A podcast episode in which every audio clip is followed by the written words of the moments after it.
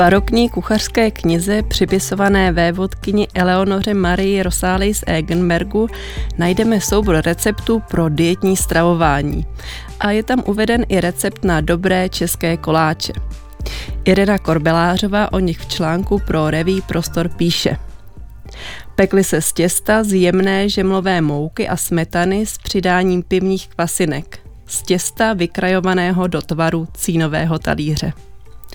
U pátečního Art Café, které se dnes bude točit kolem kultury stolu, vás zdraví Tereza Lišková.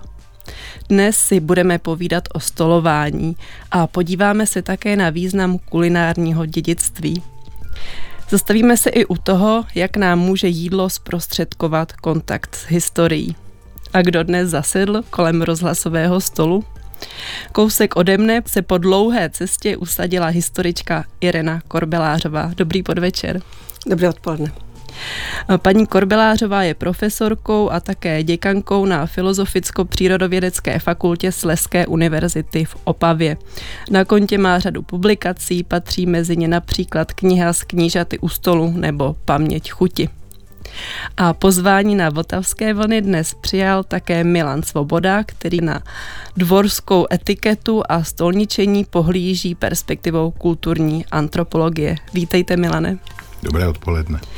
Milan Svoboda je mimo jiné také bývalý kastelán v Nilahozevsi a působil rovněž na Národním památkovém ústavu a dnes se věnuje bádání na Filozofické fakultě Univerzity Karlovy v Praze.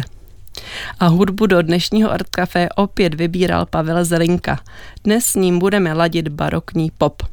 A začneme fascinací viktoriánskou dobou, která stále inspiruje řadu umělkyň a umělců.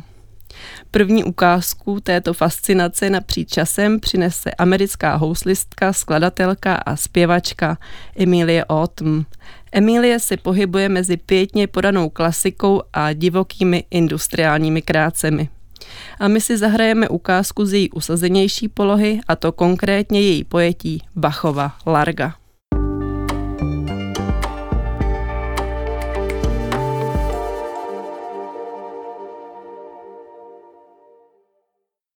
To byla nahrávka od Emilie Ott. Posloucháte Art Café dnes s Irenou Korbelářovou a Milanem Svobodou. Společně si budeme povídat o kulinárním umění minulosti a jeho autentické stopě v přítomnosti. Společná otázka na vás oba je, zda jste v poslední době objevili nějakou starou novou chuť, paní Korbelářová. Těch chutí objevených takovém eh, období několika měsíců může být asi několik, protože se snažíme vlastně i studentům ukazovat a eh, při v rámci retro, eh, retrogastronomie i rekonstruovat nějaké pokrmy, které třeba skladbou koření a podobných věcí nejsou úplně obvyklé dnes, ale pokud bych si uvědomila něco opravdu, co snad jsem ochutnala poprvé, tak bylo víno s octem, které bývalo zvykem popíjet při nejmenším na sklonku středověku. E, samozřejmě Dočteme se, že to tak bylo, protože ocet e, měl mít takové trošičku e, takovou funkci i v tom víně dezinfekční, ale nikde se nedočteme, kolik toho octu v tom víně mělo být, jaké poměry se používaly, takže jsme zkoušeli samozřejmě takový ten poměr pětinu octa ke čtyřem pětinám vína, no a to byl samozřejmě ocet. Ale když jsme to naředili tak jedna ku desíti, dvanácti, tak už to víno mělo pouze takovou nakyslejší chuť a myslím, že málo kdo by odhadl, že v tom je vinný ocet, který jsme použili. Hmm, tak to je zajímavý experiment. A jakou chuť nebo kombinaci chutí se podařilo objevit vám, pane Svobodo? Já jsem teď byl na kurzu historika jídla Ivana Deje v Anglii na několika kurzech a jeden se věnoval historickým zmrzlinám. A tam jsem ochutnal zmrzlinu z tamarindu. Nikdy jsem neslyšel o tamarindu. Byl to výtažek, byla to pasta z tamarindu. A ta zmrzlina chutnala e, jakoby karamelově a její příprava byla e, překvapivě jednoduchá, což asi proto byla tak populární někdy v tom 18. 19. století.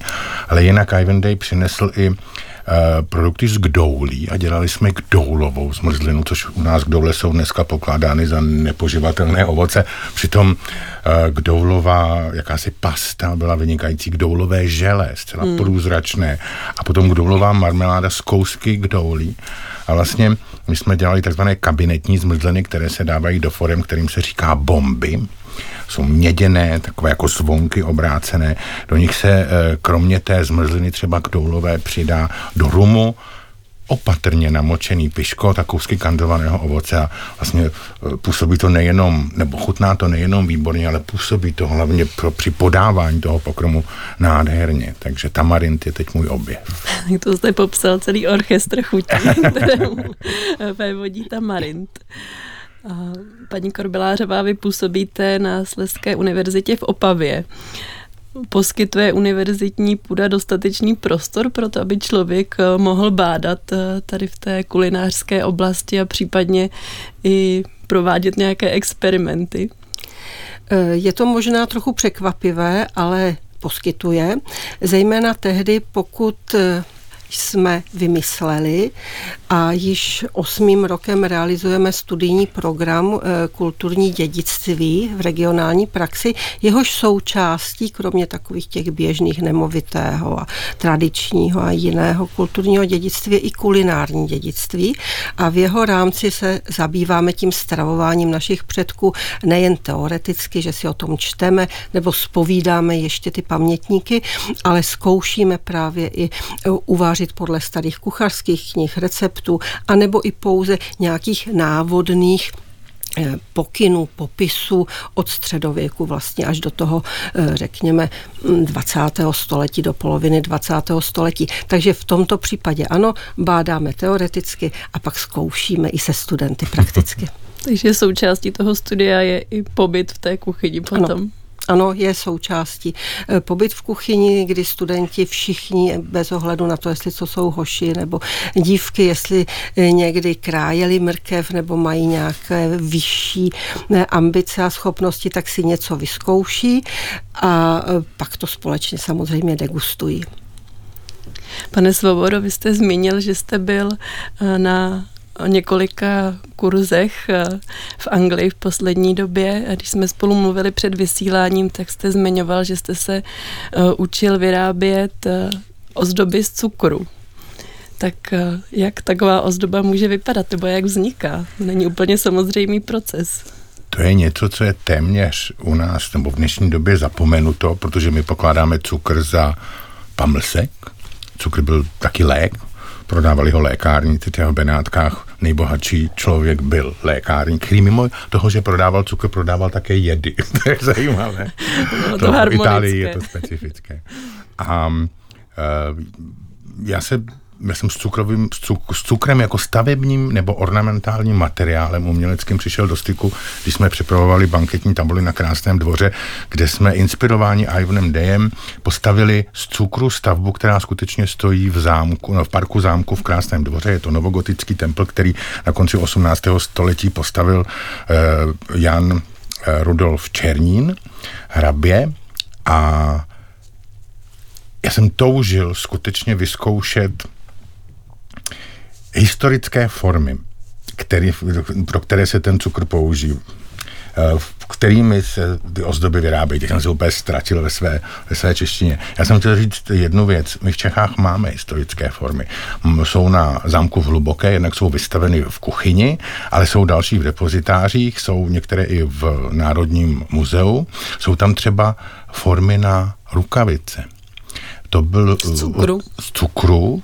To se stalo v roce 1601 eh, nebo v roku 1600 královna Alžběta první dostala v Cambridge rukavice a když si je chtěla navléknout, tak se rozpadly, protože byly z cukru a to zbudilo samozřejmě humor nebo smích. Eh, já si myslím, že jak stejně jako dnes lidi měli rádi humor i v těch nejvyšších vrstvách a jídlo, nejenom cukr, byl zdrojem humoru často. Takže byly jedlé karty cukrové a podobně. Ale zpátky k těm ozdobám.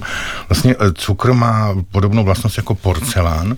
Když vyrobíte eh, hmotu, která se jmenuje tragan, což je velice jemně drcený a prosetý cukr a spojíte ho eh, pryskyřicí z kozince, a růžovou vodou, tak vznikne hmota. Já jsem teď minulý víkend měl možnost to sám dělat, protože my dneska pracujeme s prefabrikovaným cukrem, jakýmsi fondánem, říká se tomu Smartflex. Já jsem teď měl možnost ten tragant sám vyrobit. A vlastně vám se pod rukama mění sypká hmota v něco, co je jemnější než kaolín. A je to i velice, je to cítit i v těch rukách, pak musíte ty ruce trochu namastit a, a musíte nechat tu hmotu odstát nebo odležet a pak nastalo něco, po čem jsem toužil, protože mě se v Čechách nepovede vzít do ruky tuhle historickou formu, která je chráněna jako kulturní památka a vlastně nelze ji použít. Ztratila svoji původní funkci a přestože se snažím s Národním památkovým ústavem jednat o kopiích a digitálních kopiích, nejsem úspěšný, takže jsem jel do Anglie a Ivan Day ty formy má. Dokonce nás nechal pracovat s formami z 18. století. On má i formy ze 17. století, s těmi ale pracoval on. A my jsme skutečně měli možnost namačkat ten tragant do té formy. Třeba vyráběli jsme krajku. To je velmi tenká ozdoba, která vypadá opravdu jako bílá krajka. Zdobili se s ní třeba okraje dortů. On nám to ukázal, takže to tam dal, uříct, vyndal. No, teď jsme přišli my. Eh, potřebuje to velký grif, cvik, nevíte, kolik síly použít na mačkání, na vyndavání. Po celém dní zkoušení jsme skutečně krajku vyrobili, dokonce jsme ji dovezli domů, máme ji přilepené na takovém kartonu a byl to veliký zážitek a Ivan Day přijede příští září a kromě toho, že bude účinkovat na konferenci cesty jídla, která bude mapovat cestu jídla nejenom do šlechtického sídla, ale i šlechtickým sídlem, tak on potom bude mít dva kurzy. Jeden kurz bude kurz historických zmrzlin Gastrocentru Národního zemědělského muzea a druhý kurz bude právě uh, vyrábění cukrových ozdob, práce s historickým cukrem a on přiveze z Anglie několik svých historických forem, aby jsme je mohli použít. Ano. Eh, tady je vidět ten posun používání cukru eh, v těch dějinách. Eh, protože to baroko nepochybně přineslo jakýsi vrchol, domnívám se, v používání cukru i eh, při těch takzvaných essen, vlastně těch, hmm. při těch výrobách pokrmů k podívání. Oni byli jídelné, ale zejména měli vyvolat i nějaký estetický hmm. dojem. A vždycky e, říkám studentům, že se traduje, že cukr vlastně přišel a začal se vyrábět e, v růz, nebo upravovat až po objevení Ameriky, ale to není tak úplně pravda, protože už řada středověkých hmm. popisů je právě o tom, že k nejvýše ceněným pochutinám patřil třtinový cukr, který se dovážel do Evropy, včetně střední Evropy nejdříve z Blízkého východu a posléze se začal i v Itálii. Eh, vlastně se začala třtina pěstovat, takže my máme doklady už eh, vlastně z konce 14. století a tam postačovalo, aby ten eh, hnědý cukr, který byl v homolích a musel se natloukat, tak jak na to ještě v 19. století máme nějaké vzpomínky v literatuře, tak se vlastně dával do speciálních misek a dával se na stůl a mlsal se opravdu jenom vlastně ten cukr cukr, který byl velice drahý. Jak to dneska možná dělají nějak tak budově eh, děti, když uvidí nějakou nádobku s cukrem. Paní Korbelářová, vy se v rámci své vědecké praxe věnujete i rekonstrukci pokrmu, jak už jste nastínila s tím vínem. Nazývá se to například experimentální retro eh, gastronomie. Jaký je ten proces eh, jak kde ten proces začíná a kde končí, kam jdete za zdrojem a jak se vám pak daří třeba schánět suroviny a reálně vytvořit nějaký ten pokrm nebo tu rekonstrukci jeho. Já bych především eh, chtěla říct, že eh, to, co se pokoušíme rekonstruovat a nakonec tedy uvaříme, připravíme, eh, rozhodně nevydáváme za něco, co je eh, stoprocentně obdobné tomu, eh, co vyčteme nebo co zachycují recepty a co konzumovali lidé dříve. Už proto, že máme jiné odrůdy zemědělských plodin, ovoce, zeleniny, že je jinak krmený dobytek, jsou to jiné, jiná plemena. Takže my možná u lovné zvěře eh, můžeme uvažovat o tom, že, mo, že bychom to maso mohli eh, mít takové, chuťově jako kdysi, ale rozhodně ne u drtivé většiny surovin, které máme. Eh, naším cílem je eh, pokusit se zejména zprostředkovat chuť, protože když si uvědomíme, tak drtivá většina kulturního dědictví nebo artefaktů po našich předcích je buď hmotných, anebo se traduje, ale zaznamenává se vlastně zase do nějakých textů. A když si představíme jídlo, tak ono je ve chvíli, kdy máme suroviny a připravíme ho, tak je hmotné, ale pak se sní, e, případně se zbytky vyhodí nebo nějakým jiným způsobem e, to e, dojde z maru a zůstává to jenom v paměti a nejsme zatím schopni, i když určitě taková doba nastane, ale nejsme schopni zachytit chuť a vůni, tak abychom ji mohli vlastně předávat dále. A konzervovat. A, ano, abychom měli konzervu, kterou otevřeme a přivoníme třeba k tomu, co, eh, co bylo před eh, dvěmi, třemi lety. A my se pokoušíme na základě těch receptů eh, vybrat suroviny, být dnešní, protože popravdě řečeno nemáme zase prostředky, abychom nakupovali eh, třeba speciálně chovanou, eh, chovanou drůbež nebo eh, speciálně pěstovanou zeleninu a podobně, ale snažíme se spíše ukázat, jakým způsobem kombinovali ty suroviny, jak se kořenili.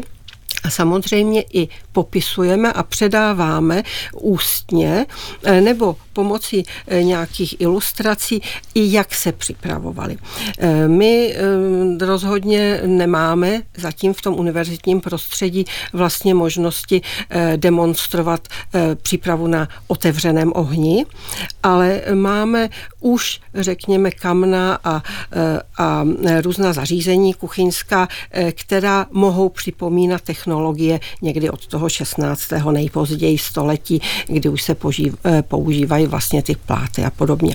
Eh, takže eh, my se snažíme zejména dosáhnout toho a uvažovat, přemýšlet, odhadovat i podle popisů, eh, kolik těch jednotlivých ingrediencí se do toho pokrmu mohlo dávat, protože ty staré recepty vlastně neměly až do 16. století. Měly třeba základní údaje u těch hlavních e, surovin, ale už kolik koření, kolik nějakých drobností se tam dávalo, to tam nebylo.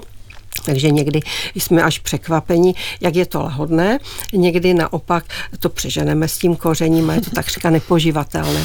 Eh, ale, to se to jmenuje experiment. Ano, ale eh, snažíme se ale i uvažovat o tom, jak se proměňoval ten pohled na to jídlo, jak se proměňovaly ty chutě. Protože v tom středověku vlastně to dovážené koření bylo drahé a bylo zprvu dostupné pouze těm zámožnějším vrstvám, ať už šlechtickým nebo e, třeba e, patri, patricijským. Ale mm, z toho důvodu ho upřednostňovali. A i ta jídla, která dnes jsme zvyklí jíst na slano, tak oni měli mírně nasládla a měli tam množství koření. Jednak proto, aby demonstrovali to, že na to mají, ale já je tak trochu podezřívám i proto, že proto, že ne vždy ta surovina byla úplně čerstvá a bylo potřeba zastřít třeba nějakou nějakou chuť. Takže pokoušíme se, eh, ale spíše opravdu ukázat eh, co ti lidé upřednostňovali i podle sociálních vrstev, že to bylo rozdílné, že to nebylo jednotné eh, pro všechny. No a takové ty opravdové rekonstrukce, včetně těch surovin, to už je pouze 20. století. My se k tomu, jak se pojí náš pohled na minulost s různými smyslovými zážitky, dostaneme eh, po další písničce, kterou nám přinese jeden z nejznámějších eh, současných protagonistů barokního popu a bude jim kapela The Divine Comedy a my si pustíme jejich single The Certainty of Chance.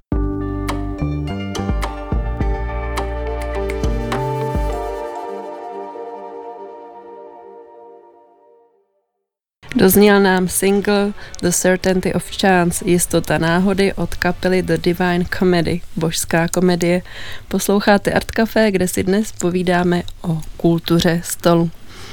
Pane Svobodo, když jsme tady před eh, písničkou mluvili o tom, jak je možné rekonstruovat eh, různé pokrmy z minulosti eh, na akademické půdě, tak vy máte řadu zkušeností s tím, jak se může to kulinární umění nebo i kultura stolování, stolničení minulosti ocitnout na českých hradech a zámcích a nějak nám poskytnout bezprostřednější kontakt s minulostí.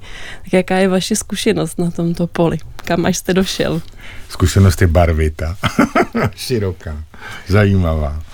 Eh, kde začít? Může navázat na, na paní profesorku vařením na otevřeném ohni. Eh, sice eh, v Jindřichově Hradci, myslím, je jediná zámecká nebo hradní ještě kuchyně, kde je skutečně sopou a ohniště.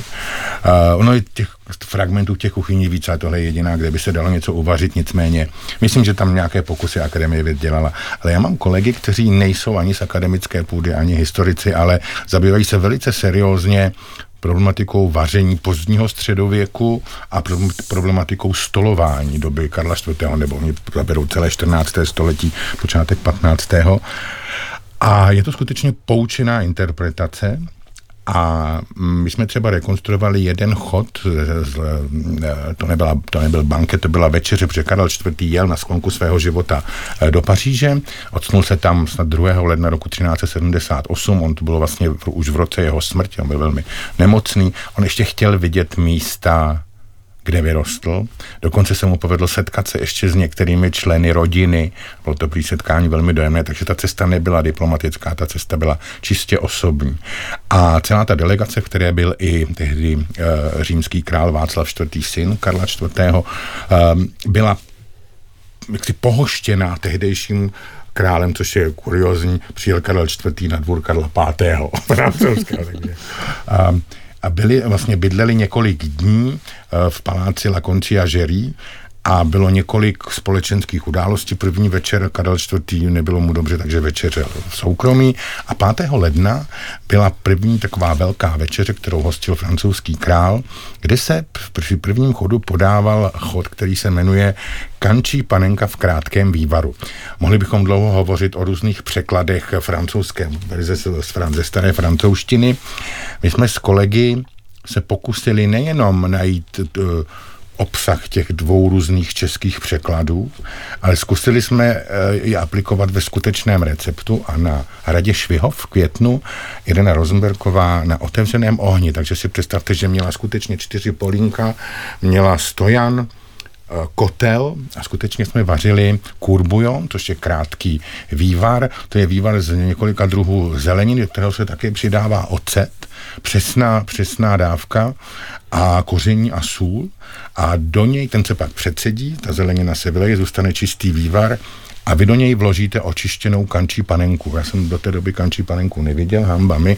Vlastně malinký, krátký kousek masa, my jsme zvyklí na kančí nebo na, na prasečí panenky, jaksi veliké. Tohle je třeba 12 cm dlouhý kus masa, vy ho vložíte do toho vývaru a po sedmi minutách to maso natáhne chuť toho vývaru.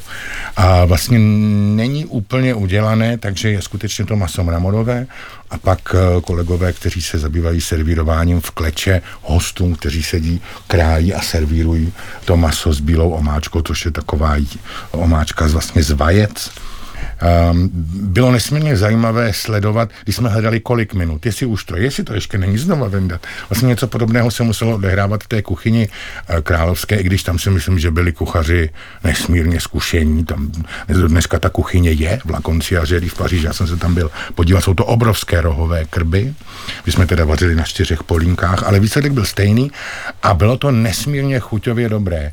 Je, říká se, že středověká kuchyně pro nás není zajímavá, nemůže můžu říct. Kančí panenka byla vynikající a my teď budeme na konci ledna pořádat s kolegyní z Itálie, s Madelenou Belavitis z univerzity v Udine v Itálii, mezinárodní workshop přímo na Karlšteně, který se bude zabývat prvky luxusu na pozdně středověkých a raně novověkých banketech.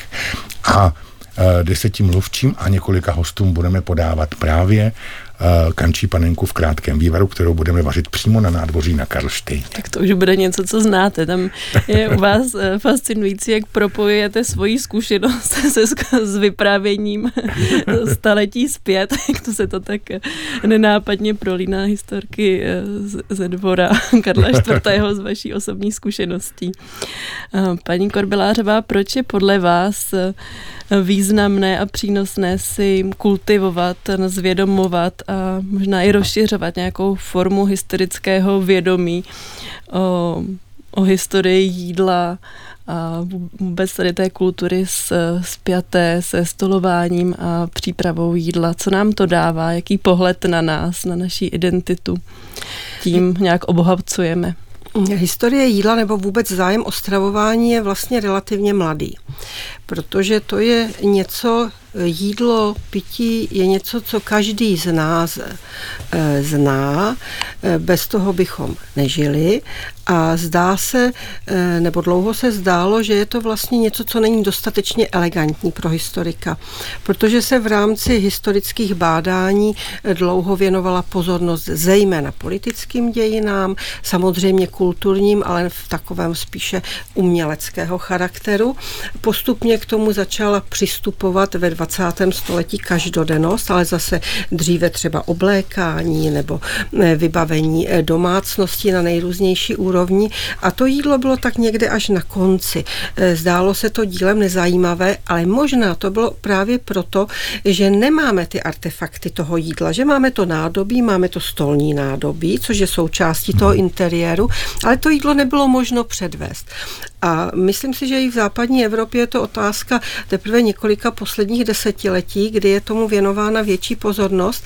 A troufnu si říct, že v české historiografii a e, té skutečné vědě akademické je to až záležitost takových 10-15 let. Sem tam se toho autoři dotkli, ale bylo to spíše okrajové, právě když byl třeba popisován nějaká společenská událost a toto bylo jeho součástí. E, všichni, a myslím, že i lajci eh, někdy slyšeli o svatbě Vilema z Roženberka, o tom, kolik jelenů bylo pro tu příležitost zastřeleno a kolik tam bylo hovězího a telecího a vajec.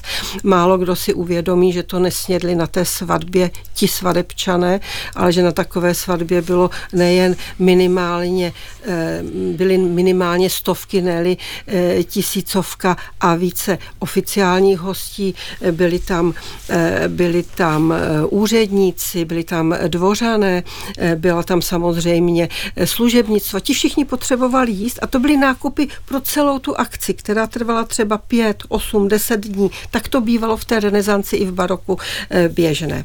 Takže takové střípky právě známe z té literatury a i se třeba prezentují eh, lajkům a těm zájemcům. Ale eh, pokud bych se vrátila k té vaší otázce, proč je to, proč je to důležité? No právě proto, že to je nedílná součást každodennosti. Nedílná součást života každého. Počínaje nejprostším čeledínem eh, nebo bezzemkem na venkově až po ty nejvyšší církevní panovnické vrstvy a najednou to jídlo způsob, jak ho konzumovali, jak byl ten denní pořádek třeba těch pokrmů, jak, jaké byly odlišnosti eh, v tom soukromí, kdy usedali v tom rodinném kruhu a naopak při těch menších, řekněme, veřejných eh, setkáních a pak velkých slavnostech, eh, že to ukazuje často úplně jinak to, co máme zažito nebo co nás učili ve škole a najednou se ti lidé stávají lidmi. Opravdu nějakými těmi bytostmi, eh, které měly i ty běžnější potřeby a dokážeme si najednou eh, to eh, uvědomit úplně jinak. Nehledě na to, že mnozí z nás rádi jedí, takže tak přemýšlí i o tom,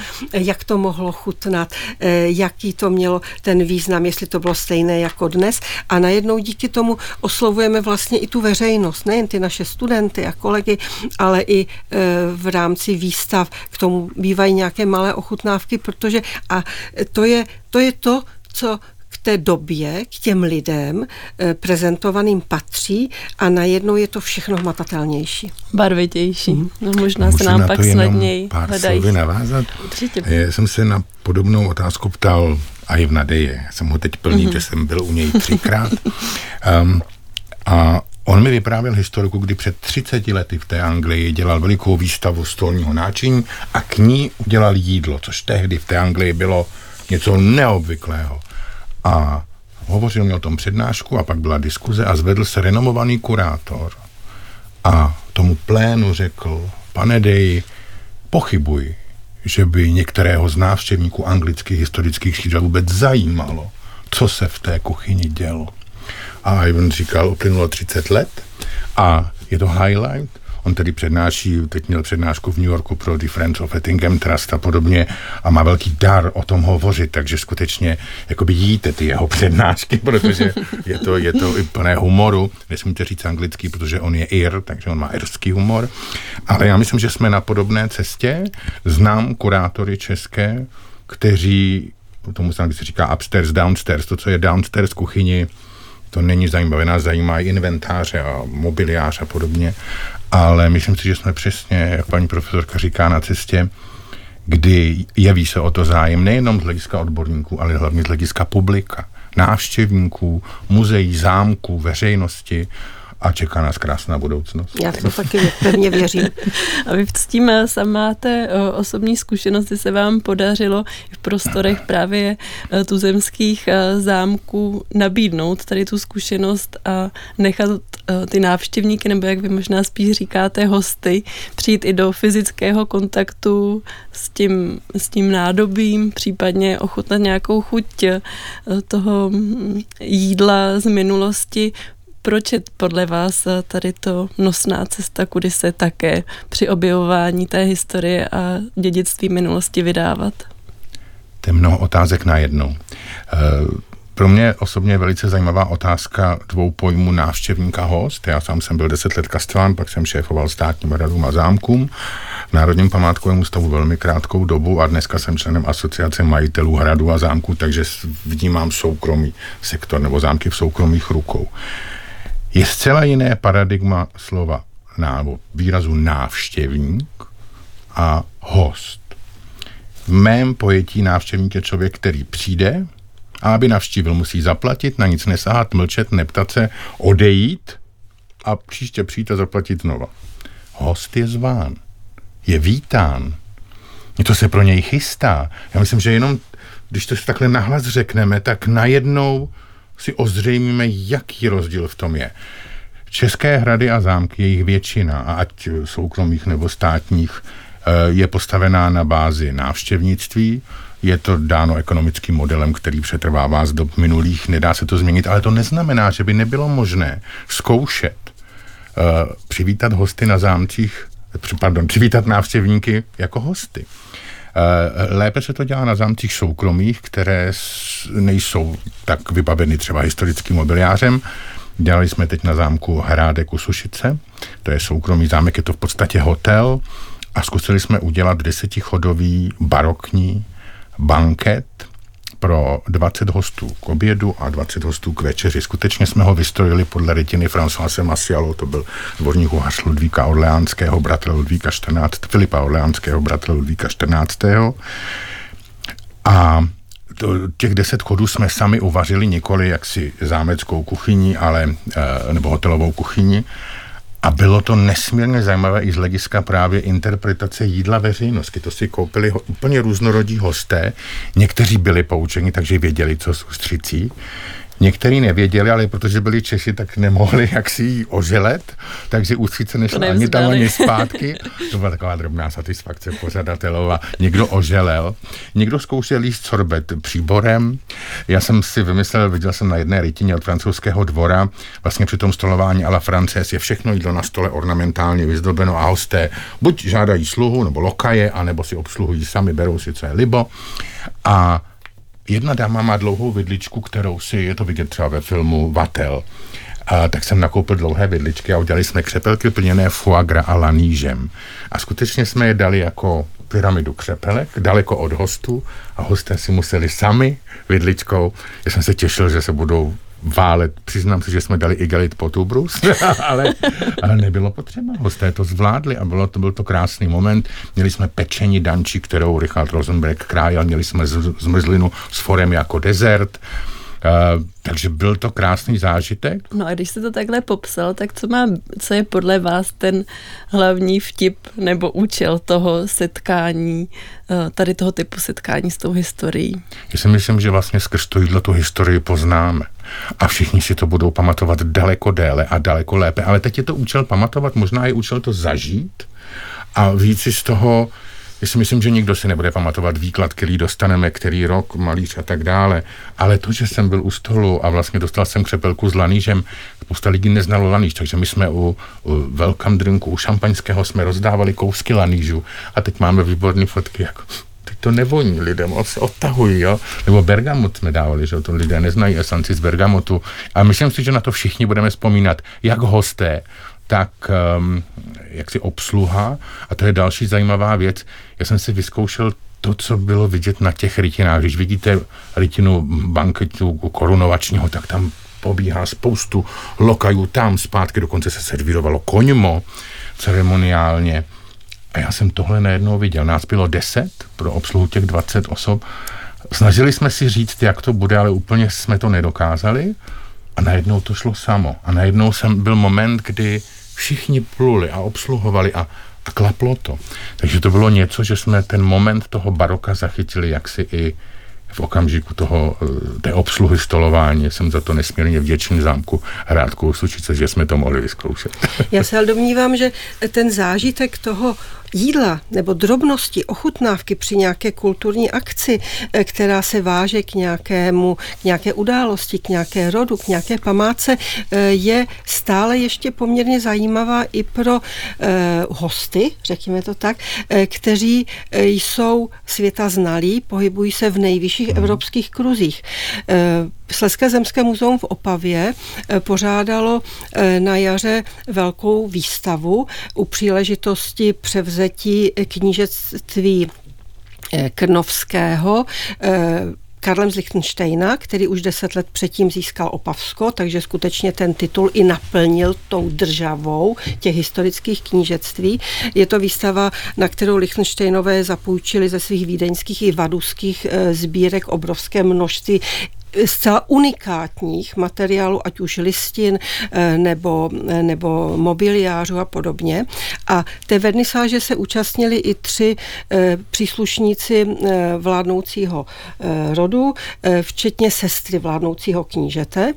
A nepochybně takových akcí zažili desítky, ne listovky běžně a tak bylo vidět, že když tam tak sedí a je to zahájení a ty proslovy, tak je to společenská povinnost se tvářit přívětivě.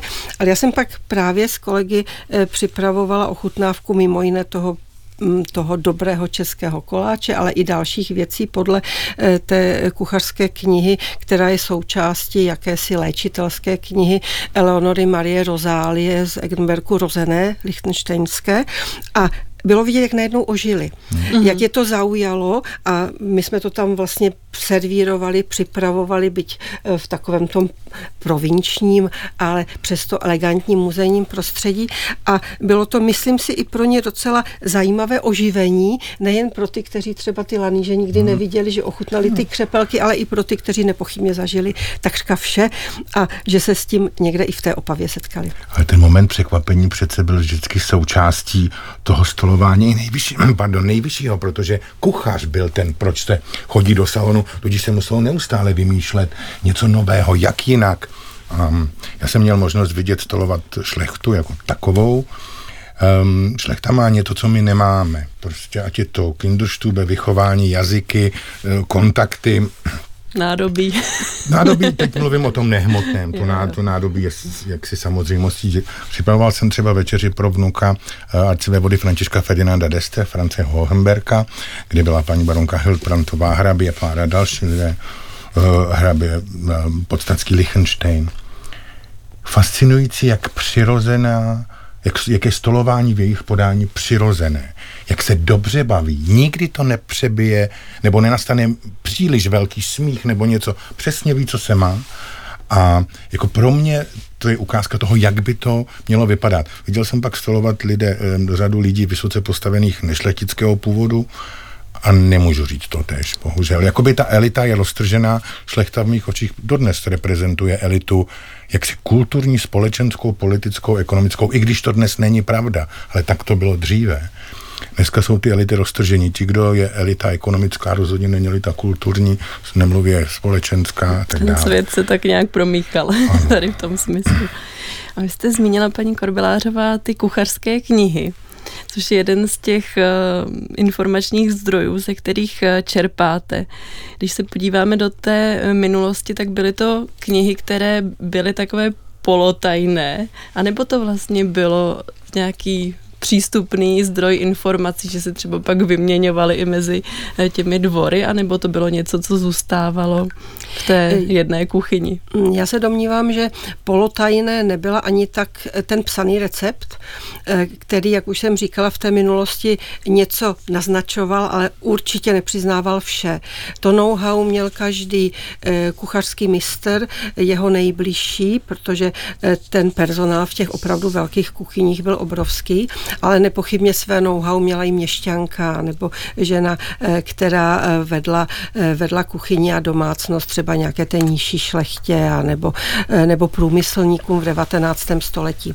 Tady je třeba si uvědomit, že ty skutečné kuchařské knihy, tak jak bychom je vnímali asi dnes, to znamená se všemi údaji, někdy i podrobnými návody, ale i návody ke stolování a zavařování a podobně, jsou relativně moderní. Původně vznikaly rukopisné soubory, soubory receptů, eh, které buď byly vedeny přímo v těch domácnostech, v těch kuchyních, na těch dvorech, na těch zámcích. A potom máme přesně i doklady eh, z těch rukopisných receptářů, já jim tak říkám raději, protože to jasně vymezuje, mm-hmm. odkazuje, tak jako dnes si vedeme my ty receptáře, a e, ty kuchařské knihy jsou spíše ty tištěné nebo takové ty, které jsou pro obecnější použití. Takže ty domácí receptáře byly plné e, návodů na pokrmy, které e, ti kuchaři měli předávat třeba svým nástupcům. Bývalo zvykem takto vařit, ale máme i ten, to není ani ta kuchařská kniha, je to spíše receptář na nejrůznější cukrovinky a perníky a zavařeniny, který je spojován s Polixenou z Lobkovic, s Pernštejnkou. Ona ho ve skutečnosti ani nesepsala, asi ani neiniciovala, ale je mm-hmm. s tou domácností spojen a tam je e, přímo, že ten recept máme od té a od té a ten máme od té a, dobr, od té a je dobře vyzkoušený. E, ty první kuchařské knihy tištěné, eh, to je u nás až 16. století a jsou to vlastně přetisky jakési eh, starší, jakéhosi staršího souboru eh, rukopisného z konce 15. začátku 16. století a je to z takové té vrstvy středostavovské, možná nižší šlechta, možná měšťanstvo. Nicméně, pokud tady byla řeč o těch dvorech, o té šlechtě, jestli si to předávali podobně. Mm-hmm. Tam dokonce fungovalo něco úplně jiného. Když oni tak se navštěvovali, tak samozřejmě eh, s nimi jezdil na ty další cesty kuchař, eh, který jednak byl schopen uvařit to běžnější jídlo, na které byli zvyklí, ale jednak se tam jel poučit. Dokonce si ty kuchaře půjčovali. Ještě v 19. století to bývalo poměrně neli běžné, tak o tom máme eh, celou řadu sbírek, zmínek, pardon, a v tu chvíli vlastně to nebylo tajné a ta kuchyně také zejména v té střední nebo širší střední Evropě, která mohla vycházet z podobných surovin, což je říše, čili dnešní Německo, což jsou rakouské země, české země, vůbec Podunají, eh, tak si je relativně podobná, na rozdíl třeba od té eh, kuchyně těch nižších vrstev, která je více regionálně potom zpěta. Jenom jeden příklad, třeba švarcemberský kuchař Zenker na počátku 19. století byl tak slavný, že jeho kuchařku vytiskli na Saském dvoře v Drážďanech a tím vlastně byla diseminovaná. Dodnes je to velice ceněná mám první výtisk. Zenke dokonce vydal několik takových kuchaře, kdy první byly určeny těm skutečně vyšší, té vyšší aristokracii, ale pak vyšly z toho i výtahy vlastně pro ty běžnější měšťanské uživatele. A byli dokonce i slavní čeští šéf kuchaři, jakýsi Franz Valcha vařil eh, v Německu eh, myslím taky v Drážďanech, a on to byl František Valcha Skladna. Takže i, měli, i my jsme měli vynikající evropské kuchaře, šéfy. Mám na vás poslední otázku, pane Svobodo. Eh, vybral byste nějaký detail z těch slavnostních tabulí, kterými se zabýváte, který z té minulosti se zachoval do té přítomnosti, se kterým se možná setkáváme dnes i v takovém běžnějším životě, než je třeba to, ta prostřená tabule na zámku? Něco, tak co se nám je, je celá řada. Já si naopak myslím, že prostřená tabule na zámku nebo jinak, naše stoly reflektují tu prostřenou tabuli na zámku, aniž si to my dnes uvědomujeme. Já si myslím, že v tom se hrála v našem případě, jako myslím českém nebo československém, špatnou úlohu minulá doba, ať se to po 30 let po revoluci říká špatně, tak i moji rodiče prostě si myslí, že šlechtic je člověk líný, který nic nedělá, jenom jí a spí. A není to pravda. Jedn, jsou tam dvě roviny, křesťanská tradice a e, ta vysoká, to vysoké postavení. To, že na stůl dáváme bílý ubrus ve svátek, je šlechtická a křesťanská záležitost, je v ní obsažená ta čistota. Ta čistota se odráží i u, u stolování jiných kultur. Třeba u muslimů je to fakt, že oni se umíjí, než na ten koberec jdou sednout. Vlastně to je něco velice podobného, ač to je úplně rozdílné náboženství. Od to květinová ozdoba stolu květina, která propojuje dimenze zdobí, je to střed stolu, jako by střed světa. Potom nádobí, které máme. To si myslím, že uh, i, i, nemáme tak hezký sévr, ale i naše nádobí má zlatou, zlatou ořízku, takže proto. To si myslím, že všecko odráží šlechtu a tak bílý stůl prostředný s květinou nás doprovodil do konce dnešního vysílání. Ve studiu Českého rozhlasu Vltava dnes byla historička Irena Korbelářová. Bylo mi potěšením. Já děkuji za pozvání. A pozvání přijal také badatel Milan Svoboda. Naschledanou. Naschledanou. A nás do závěru pořadu dopraví popově nařasené album Will O the Wisp od zpěvačky a skladatelky Barbory Mochové. Hezky prostředný stůl a vše dobré vám přeje Tereza Lišková.